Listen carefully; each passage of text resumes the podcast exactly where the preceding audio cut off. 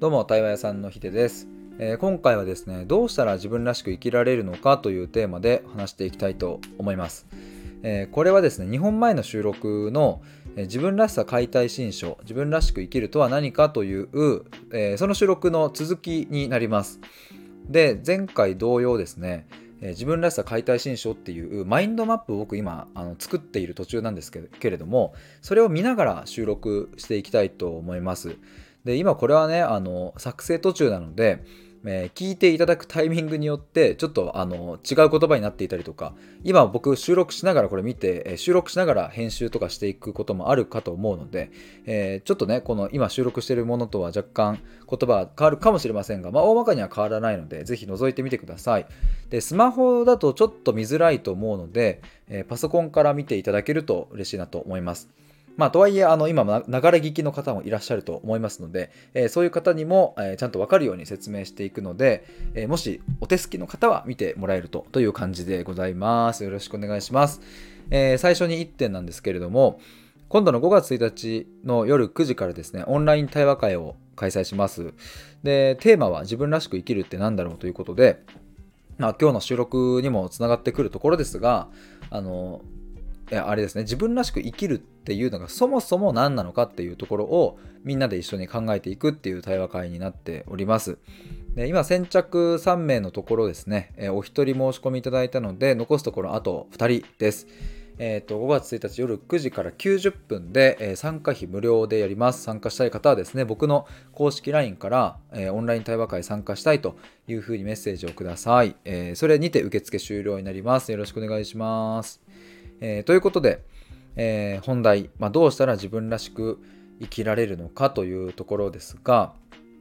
えーとまあ、まずねちょっと前前提としてっていうところを2つ話したいんですけれども、えー、1つが自分らしく生きることに明確なゴールは存在しないっていうことですね。えー、まあ、これどういうことかというとあの僕たちって、えーまあ、この過去現在未来と生きていて、えーと、自分の人生が終わるまでってずっと続いていくわけじゃないですか。で10年前の今日と今現在2023年の今日っていうのはもちろんですが考え方とか価値観とか変わってますよね。でそれってじゃあ10年後どうなってるかっていうとまた変わってると思いますし僕が80歳の時の考え方っていうのは、えー、僕もわからないそれぐらい未知なものだなと思うんですよ。まあ、つまり生きている限り人間は新しい考え方に触れたり、うん、苦しい出来事大変な出来事があったり、うん、嬉しい出来事があったりして、えー、価値観というものがやっぱり変わっていくから終わりはないですね。えー、っていうまずここ明確なゴールは存在しないっていうことですね。なので、えーと、これさえやればあなたは一生自分らしく生きられますみたいなものは、えー、そういう発信はね僕はあのあのそんな舐めないでくれっていうふうに思うのでそんなことはないと。で僕が大事なのは、えっ、ー、と、やっぱ自分らしさっていうものはその時によって変化するものだっていうことをちゃんとわきまえていてその上で探求し続けるっていうその姿勢だと僕は思っているのでそこがなんかこう今後作るプログラムとかでお伝えできたらいいなと思いますしあの直線上にその自分らしさみたいなものを追いかけていくイメージはないんですよね。これどういうことかっていうと頭の中に皆さんちょっと線を引っ張ってもらって、えー、左に行けば行くほど自分らしくない右に行けば行くほど自分らしいとするじゃないですか。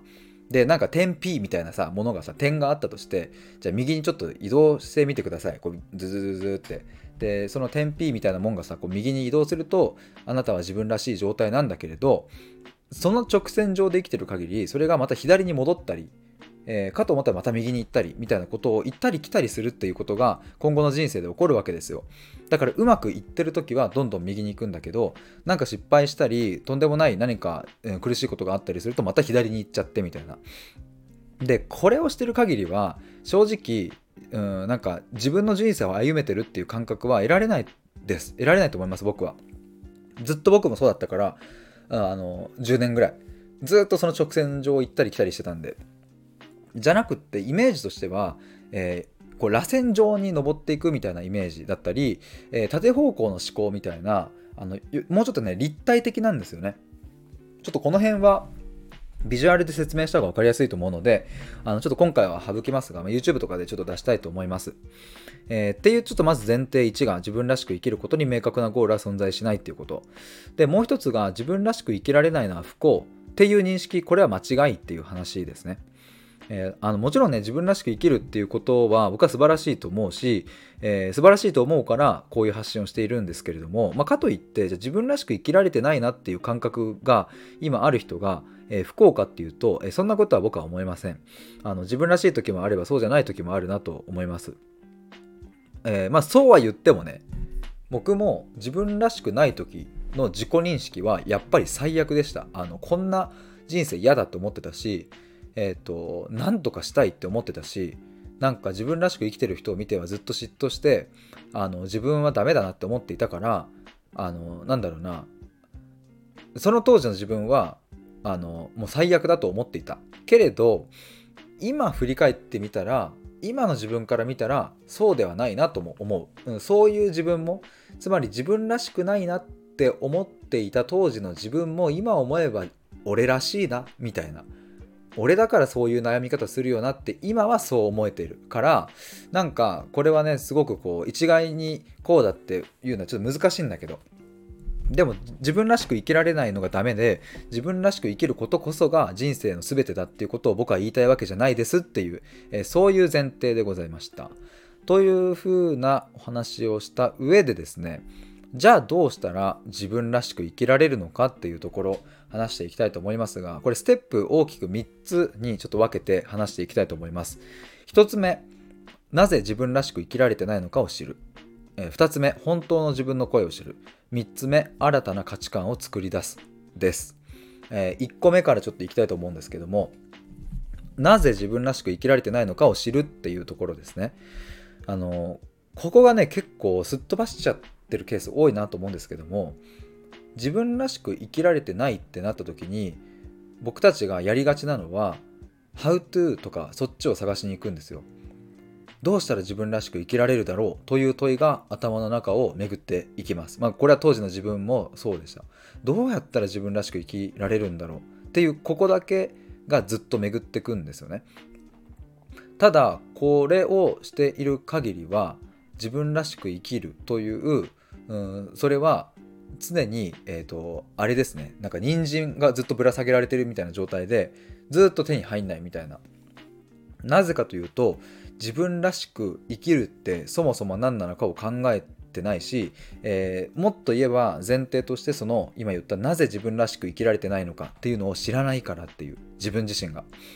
やっぱね自分らしく生きられてないのにはね明確なちゃんと理由があるんですよ。でそれって、えーと、もう親家庭環境幼少期の経験ここら辺にほぼほぼ詰まっている、えー、と言っても OK だと思います。でまずはその理由を知るってことがかなり大きな一歩になるわけですけれどもただここでね一個思うのは皆さんもいやもうそこまでは分かってるよと。親からあの一言言われたのが今の自分を傷つけているし、えー、それによって自信がなくなってることも分かるしとかあの家庭環境だとかあの幼少期のあの経験があるからとかあそれはもう分かってるっていう方がえー、まあ内政をしている人は、うん、一定数いるかなとは思うんですけれども結構ねそれがねミスってることが多いですね。僕があの今まで対話してきた経験とか自分自身の経験も含めてあの確かに親からの一言で傷ついてるっていうところのの認識は間違いないんだけどなぜそれが傷つい傷ついたのかっていうところまで掘り下げられてないっていうことがまあ大体ほとんどだしえっ、ー、とぶっちゃけねカウンセリングとかそういう場面でもそこまで掘り下げてくれないですね僕も行ったことあるけど3回ぐらいあとコーチングも23回受けたことあるけど、えー、そういうところではそこまで掘り下げてくれないし、まあ、なぜならその人たちがそこまで、えー、考えてないし自分がそこまでの向き合い方をしてないからっていうのはあると思いますね。でまあ何かどういうことかっていうと例えばあの、まあ、ちょっと作り話ですけれどもあのそうだな。自分あ親が子供に対して勉強してないやつなんて価値がないとかテストで100点取れないやつはダメだとか例えばそういう育て方をしてるとするじゃないですか。極端にね。極端に勉強を崇拝するみたいな。でまあ、ととある日小学1年生の、まあ、太郎くんが、えー、なんかテストで悪い点数取ってでお前そんなテストの点数じゃマジで生きてる価値ねえぞみたいななんかことを言われたとしてそれがすごい傷ついたとするじゃん。でそれがずっと太郎くんの心の中に残っていてで30になっても40になっても50になってもその言葉のせいでずっと自信が持てないとかあるとするじゃないですか。でねこの時にその太郎くんもその時の自分の、うん、あ自分がね親に言われた一言が今の自分を苦しめてるみたいなあのことの認識まではたどり着く可能性は全然あると思うんですけれどもここで大事なのはなぜそれがその年までずっと残っているかっていうところですね。あの世の中には例えばその勉強できないやつに価値がねえという育てられ方をしたにもかかわらず特にその言葉が傷として残んないタイプの人もいるんですよ。100人中100人全員その言葉を言われたらあの漏れなく自己肯定感が低くなって漏れなく自信がなくなるみたいなあのそんなことではないどういうわけか太郎くんはその言葉が傷として残ったんですよねで中には傷傷として残るけどどっかのタイミング例えばじゃあ18歳のタイミングで、えー、すごい恩師に出会って恩師からの一言でめちゃくちゃその価値観が変わってさなんかこう癒えていってそれが自分の傷じゃなくなるとかそういうケースもあるじゃないですか。とかあの人によっては傷ついたけど治るとかそもそも傷つかないとかそういうことがあるんですよね。だからなぜその親からの一言で自分が傷ついたのかっていうあのこっちに本当の原因っていうのが隠れてるんですよね。ここまで掘り下げてえー、まあ、ぶっちゃけねあの対話していくとその奥の奥のあと3段階4段階5段階ぐらい先まで、えー、深掘れるっていうそういう僕は認識でいますけれどもそこまでやってようやく自分らしく生きられて生きられていない理由っていうのが分かってくるんですよ。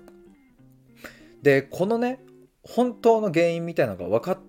るっていうのがこれもうめちゃくちゃ大きな一歩であのもう革命と呼んでもいいこれこれ自体を。原因が分かるっていうのは相当すごいことです。これまあ分かりやすく、うんとまあ、ちょっと今コロナの時期っていうのもあるのでコロナに例えるとさあのなんか喉痛いとか咳出るみたいなことが急に出てきた時に皆さん脳裏によぎりますよね。あれ？これもしかしてコロナ？みたいな。ちょっと怖みたいな感じでよぎるじゃないですか。でいざ病院行ってみて検査受けたら陰性ですって言われてあよかったみたいな安心するってあると思うんですよ。原因が。あの突き止められて。これはコロナではないって。原因が分かったみたいな。よかったってなると思うんですけども。これさあの原因が分かったとて喉は痛いし咳は出るじゃないですか。あの症状は何も改善してないですよね。あの検査を受けただけでは。でも人間って不思議でその原因が分かったっていうことで急に安心してそしてその安心感によって、えー、自然治癒力も高まっていってちょっと薬飲んで飯食えば治るみたいなことが起きるんですよ。これ多分検査せずにこれコロナかなコロナかなコロナかなって思いながら毎日を過ごしていたら多分食欲がなくなったりとか多分治りが遅くなると思うんですよね。みたいな感じで、えー、まあ、皆さんも何かしらの経験あるんじゃないかなその得体の知れない謎の体調不良とかにちゃんと診断名がつくと安心するとかねあると思うんですよ。やっぱね人間未知なものとかわからないものとかそういうなんかこうあの何？認識できないものに対してはやっぱりこう恐怖感を感じるし怖いんですよね。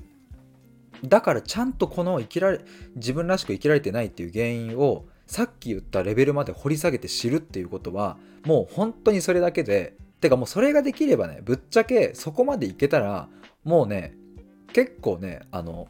乗っていきます。乗っていくっていうのはその自分らしく生きるっていう人生のその道になんかちゃんと乗れるって感じですね。あのそんなすぐにはいかないとは思うけど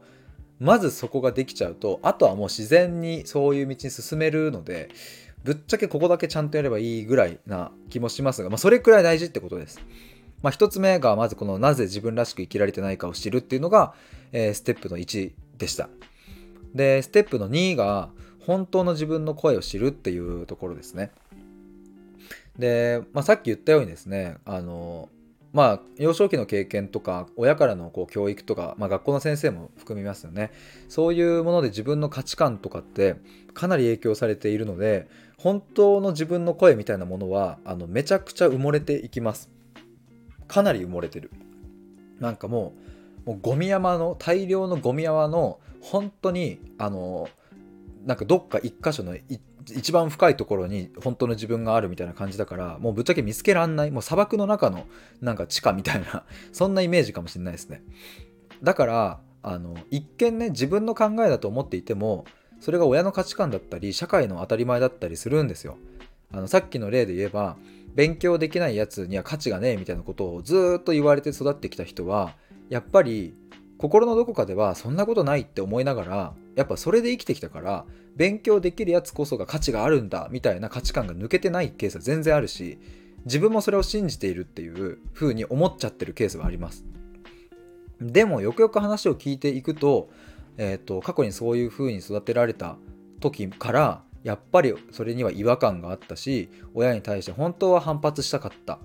けれどなかなか自分の意見は言えてこなかった。から従うしかなかったみたいな感じになるともうね本当の自分みたいなものはどんどんどんどんそのゴミの中に埋もれてくんですよね。だからもう窒息状態っていう感じですよ。本当の自分が。でももう窒息することにも慣れたみたいなあのそういうことが起きてる、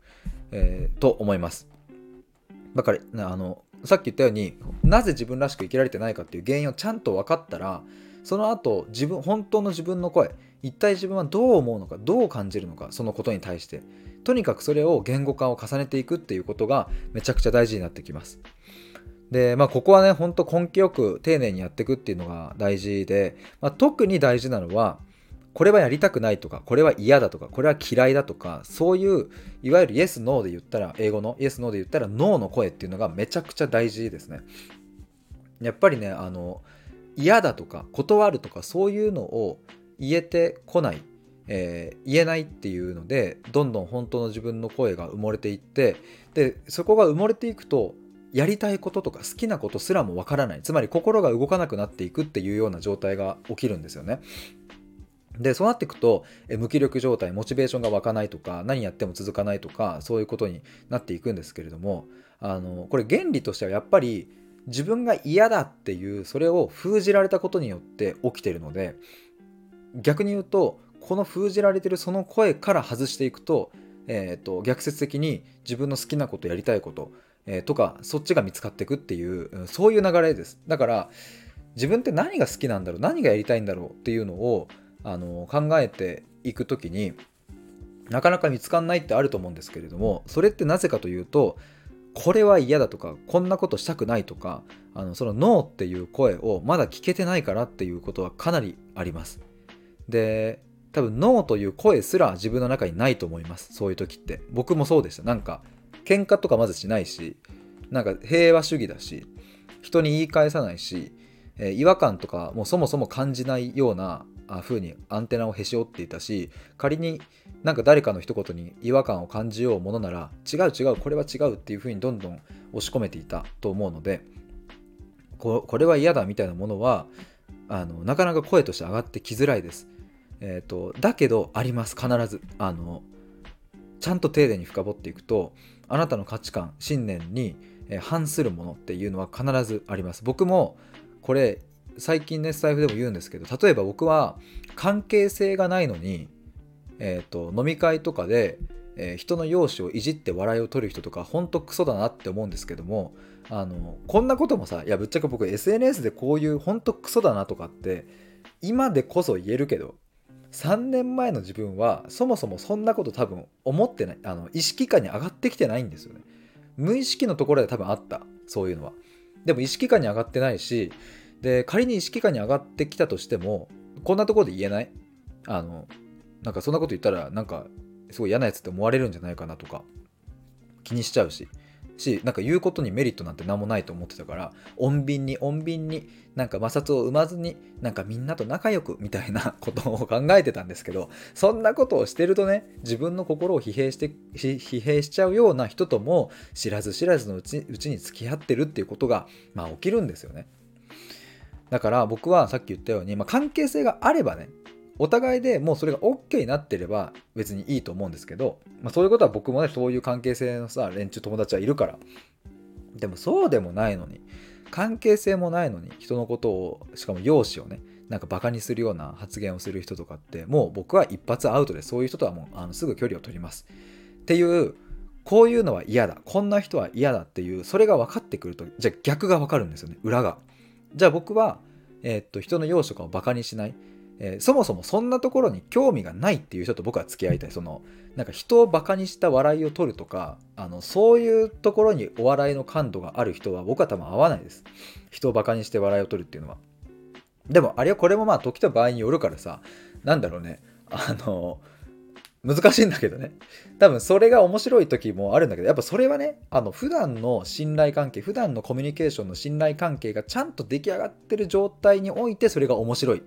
人をバカにするっていうのが面白くなるからだからやっぱり僕が大事なのは普段のコミュニケーション信頼関係そこで例えばお互いにやってること仕事とかうんなんかまあ恋愛とかそういうものをお互いに応援できたりとかお互いになんかいいねって認め合えたりとかそういう関係性が僕は大好きだしそういう人とずっとこれからも、うん、なんか一緒になんか人生歩んでいきたいなって思うから。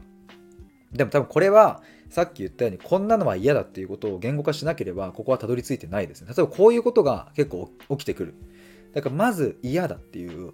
その本当の自分っていうものがずっと長年ゴミ山に埋もれてきたのでもう嫌だっていうこんなの嫌だっていう声をちゃんとキャッチしてあげないと、えー、自分の好きなことやりたいこと夢中になりたい夢中になることとかそういうワクワクすることとかそっち側はあのどう頑張っても出てこないです。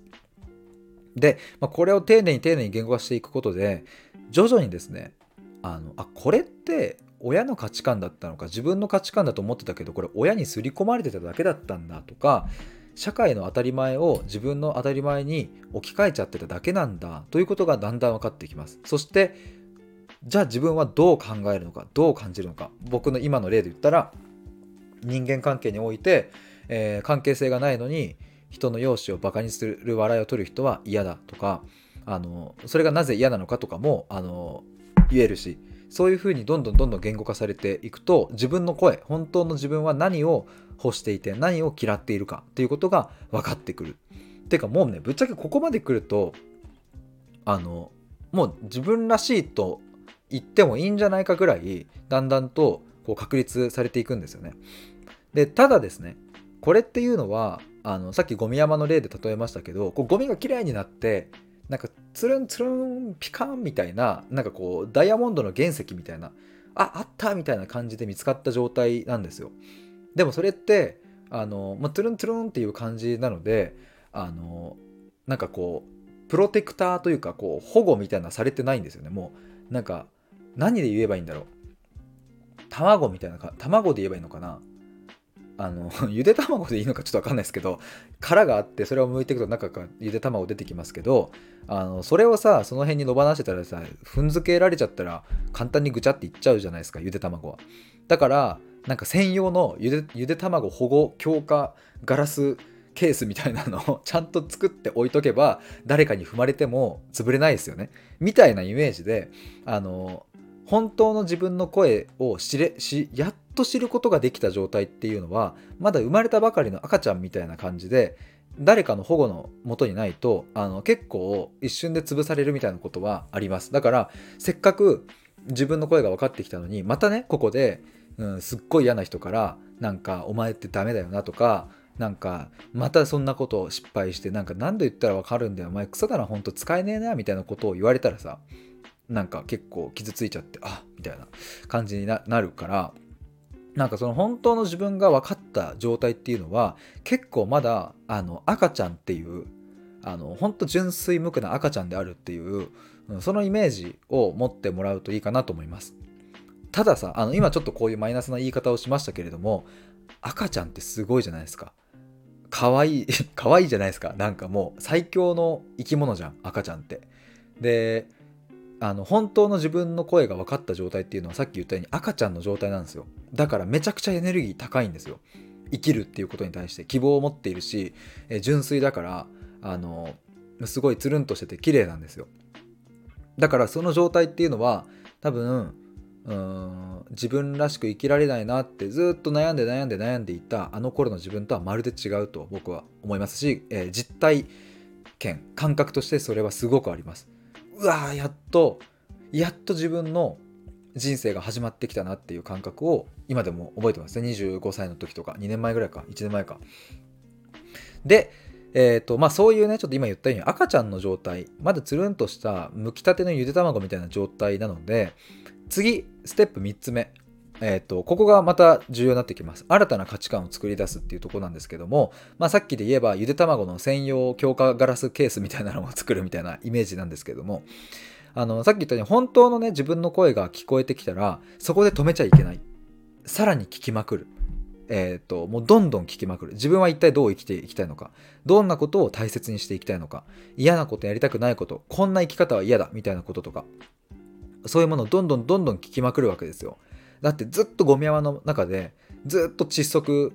していたわけですから本当の自分っていうのがね。だからちょっと自分の声を聞けたぐらいじゃ20年分30年分40年分のその声っていうのは聞ききれないです。しやっぱり今日が終わったら明日になるし明日が終わったら明後日になるわけなのでその分本当の自分のところに溜まっていく声っていうのは増えていくわけなのでね。とにかく聞きまくる。聞いて聞いて聞きまくるですね。で、まあ、この時に、えーと、感覚心の部分えっと、だから要は言葉にできない部分とかも含めて、えっと、自分で感じていくこと大事ですし、えー、それを言葉にしてみる要は感覚であなんかこんなことを思ってんのかなみたいなのをちゃんと言葉で紐づけていくっていう直感とか感性を、言葉と連結していくイメージですね。でっていうのをやっていったりとか逆にすでに言葉になっているもの、えーと、例えばさっきの例だったら勉強こそが人間の価値であるみたいな風に言葉になっているものを本当にそうなのだろうかっていう風に一旦それをこうバラバラにしていくっていうえーと、勉強こそ価値だ。え価値ってじゃあ何だろうなみたいなことを、えーと、考えていくとか。そうやって感覚と思考を行ったり来たりしていくっていうことをやっていきます。で、えーと、考えて言葉にして対話して考えて言葉にして対話してっていうとにかくこれをやっていくっていう。えっ、ー、と対話するっていうのがやっぱり大事ですねあの僕もそうでした僕も10年間くすぶってあの本当にクソみたいな感じの生活をしてましたがそこをやっぱ抜け出たのっていうのはあの間違いなく他の人と対話できたからです。で対話の相手も良かったからです。これは間違えちゃいけないなと思うんですけども誰でもいいわけじゃない。いやむしろ、えー、ここの選択をミスるとあの元通りになっちゃう。結構僕いろんな人と対話して聞くのはあのメンタルクリニックとかそういう病院ですね。に行ったことによって傷ついちゃったっていう余計に傷ついたっていう経験をあの話す人の声を聞いたことが何度もあるんですけども僕もねあの社会人1年本当にきつかった時にもう重たい腰上げて1回行ったことがあるんですけどあのめっちゃわかります。僕は運よく傷つくってことはなかったんだけどなんかそこの先生に話した結果うんまあうんあれですね、うん、うつ病ではなさそうなのでとりあえず意欲が出るお薬をちょっと出しとくんで様子見ましょうかって言われて。でやっぱりまあそれがねお医者さんの仕事でもあるからあのまあ一定仕方ないなと思うんだけどいやなんか全然話を聞いてもらえてる感じもしないしこっちは散々様子見たよっていうのが、まあ、ぶっちゃけの本音でなんかうんうんうんうんって話を聞いてあそうなんだねへえぐらいで。なんかこれ何の時間なんだろうって思っていたんですけどでも今日もそこはあの運営してるわけですよね。東京のあのど真ん中でやってるとこだったのできっと今日もそこに通うお客さんがいてお客さんっていうか患者さんかがいてって思うとね僕は結構そこにも憤りを感じるというかやそんなんじゃ治んねえからっていうのが結構あるんですよ。でねそれを思えるようになったのも僕その後にえっ、ー、と本当にひょんなきっかけでえー、精神科医の先生と対話する機会があって僕はもうそこで天地がひっくり返るようなことが起きたんですけどもこれか対話はっていうここまで劇的な変化を人生の解釈を変えてくれるような対話をしたらそりゃあ、うん、心の悩みっていうものはあのいい方向に、え、解決する方向に行くよなっていうことを僕はその時に感じたんですけどそれと同時にさっき言ったようなあの街のメンタルクリニックみたいなところが、まあ、どれだけ適当なことをやってんのかっていうところに怒りを覚えたんですよね。ちょっと脱線しますが僕はそういう背景もあって、まあ、今から医者になることはできないしあのなんだろうな医療界に対して僕が働きかけることはあのできませんがでも医療の世界を頼ったのに、うん、なんか全然うまくいかないなんかせっかく重たい腰を上げて、えーと、敷居が高いところに行ったにもかかわらず余計に傷ついちゃうみたいなことがやっぱり今でも起きてるからなんか僕はそういう人たちに対しての何かあの力になりたいしなんか一石を投じたいっていう思いがこれはねあのスタイフを始めた時から言ってると思うんですけれどもそういう気持ちが結構あります。だから僕はここの考える言葉にする対話する考える言葉にする対話するっていうところにおいての対話するっていうところを僕はあのもっともっと磨いていきたいしそこで力になりたいと思ってますし、まあ、考えるっていうところにおいてもやっぱり、えー、考える上でのコツみたいなところとかどうやって考えたらいいのかっていうのは、まあ、僕もずっとやってきたのでそこも体系化してまとめて皆さんにお伝えできたらいいかなと思います。で一度ねこの作業ができるようになったら、まあ、つまり自分で、えー、考えたり自分で言葉にしたりそして対話する相手をちゃんと選んで、えー、と深めていく対話ができるようになったらそして自分の人生の解釈っていうのを自分で変えられたりとかするようになったらですねあの自転車のようにずっと乗りこなすことができます。これはもう間違いないですね。あのあの自転車もこれ前回の収録でも話したかもですけどもあの1回乗れちゃったらさ皆さんずっと乗れてるじゃないですか。きっとあの最初から乗れた人はいないはずです。いきなり補助輪なしとか。あの最初みんな転んだりして乗れないところからちょっとずつ乗れるようになってでカーブできるようになってブレーキ効いてとかちょっとずつスピードも出せるようになってみたいな。で、えーと、それが1回できちゃうとあの30歳になっても40歳になっても50歳になってもずっと乗れるじゃないですか。もうその感覚ですね。一度深いところまであのそこまで考えるかっていうレベルで掘り下げて考えて自分の人生の解釈を変更して自分らしく生きるっていうことの意味本当の意味を分かり自分らしく生きるっていうことはこういうことだったのかっていう感覚として自分の中に宿った瞬間にそれは自転車に乗れるようになったのと同じっていうことですね。これができたら、えー、と今後の人生でもし本当に苦しいことがあって自分らしさのかけらもなくなっちゃったとしてもあのその感覚を覚えているから自転車に乗れたっていう感覚を覚えているからもう一度自分で復活することができるし、えー、もう復活すらままならない自分でどうにもならないっていう時にはちゃんと助けてっていう声が言えるようになるっていう。あのでも大体はね多分乗り越えられると思います。一回乗れちゃえば自転車乗れちゃえばね。っていう感じでございました。えっ、ー、と、大体今30分経ちましたね。えっ、ー、と、また前回に続き長い収録になりましたが、具体的な方法についてはちょっとまた次回の収録で話していきましょうかな。いきましょうかなって。えっ、と、まあ、さらっと先にちょっとお伝えしておくとね、やっぱあの、今言ったように対話っていうものと考えるっていうこと、これをとにかくやっていくっていうのが、まあ自分らしく生きていく上では非常に大切であるっていうところなんですけども、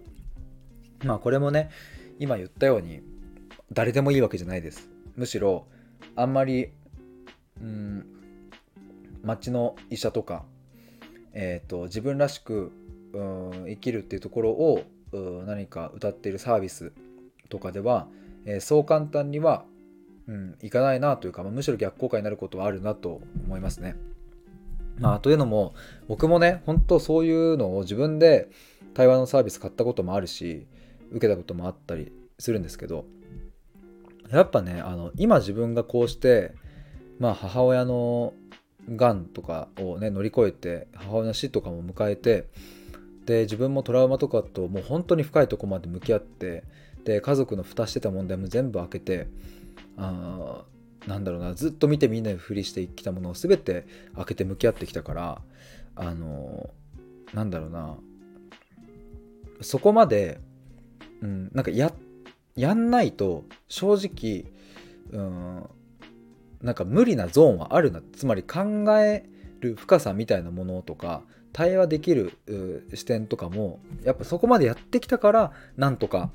うんと力になれるなと思いますけれども僕もだからその過去の10年間の、ね、中では、うん、でもう当時から対話してましたけれどもまあ今とはまた違ったなと思いますしはいちょっとあの喋りまくって喉に来ましたので、そろそろ終わりにしたいと思います。えっ、ー、と、最後まで聞いてくださりありがとうございます。あの、この自分らしさ解体新書っていうのは、えっ、ー、と、このマインドマイスターっていうマインドマップで、えー、作っているんですけれども、今ね、これ、ちょっとまた別のマインドマップで、えー、自分らしさ探究プログラムっていうものをちょっと作っていてまあ自分らしさ発見なのか見つけるなのか名前はちょっとまだ分かんないですけれども、まあ、自分らしく生きられない全ての人が、えー、本当の真の思考力と感性とそして自信を手に入れて、えー、人生のスタートラインに立つっていうことを目的とした、えー、自分らしさを探求していくっていうプログラムを作っています。まあこれねちょっとあのまあどういう形にする今ねあの動画講座とかえー、をやりながら対話をしながら、えー、週1とかで。でチャットも使いながらみたいなところを考えておりますがまあちょっとまだ作り途中なのでどういう風な形になるかはまだ未定です。あのっていうのとこの自分らしさのこのああれか。えっ、ー、となんだ？えっ、ー、となんだっけ？あ解体新書か。もうそれも出てこない。えー、自分らしさ解体新書もあのこれ今僕作りながら皆さんからの声をいただきながら、えー、それを反映しつつ進めていくのであのぜひですねあの皆さん今日の収録とか前回の収録とか聞いていただいたり、えー、実際にマインドマップ見てもらって、えー、ここが、えー、分かりやすかった。ここはちょっと分かんなかったとか、え感想とかをくださると嬉しいです。コメント、えー、DM、あと、レターでも、あの、何でもお待ちしておりますので、えー、ぜひ、えっ、ー、と、メッセージください。よろしくお願いします。えー、ということで、えー、今回はですね、自分らしく生きるためにはどうしたらいいかでしたかね。ちょっと冒頭のとは違うかもしれませんが、えっ、と、話してきました。えー、オンライン対話会もご連絡お待ちしておりますので、えー、ぜひ、えー、概要欄のリンクから覗いてみてください。最後まで聞いてくださりありがとうございます。以上です。バイバイ。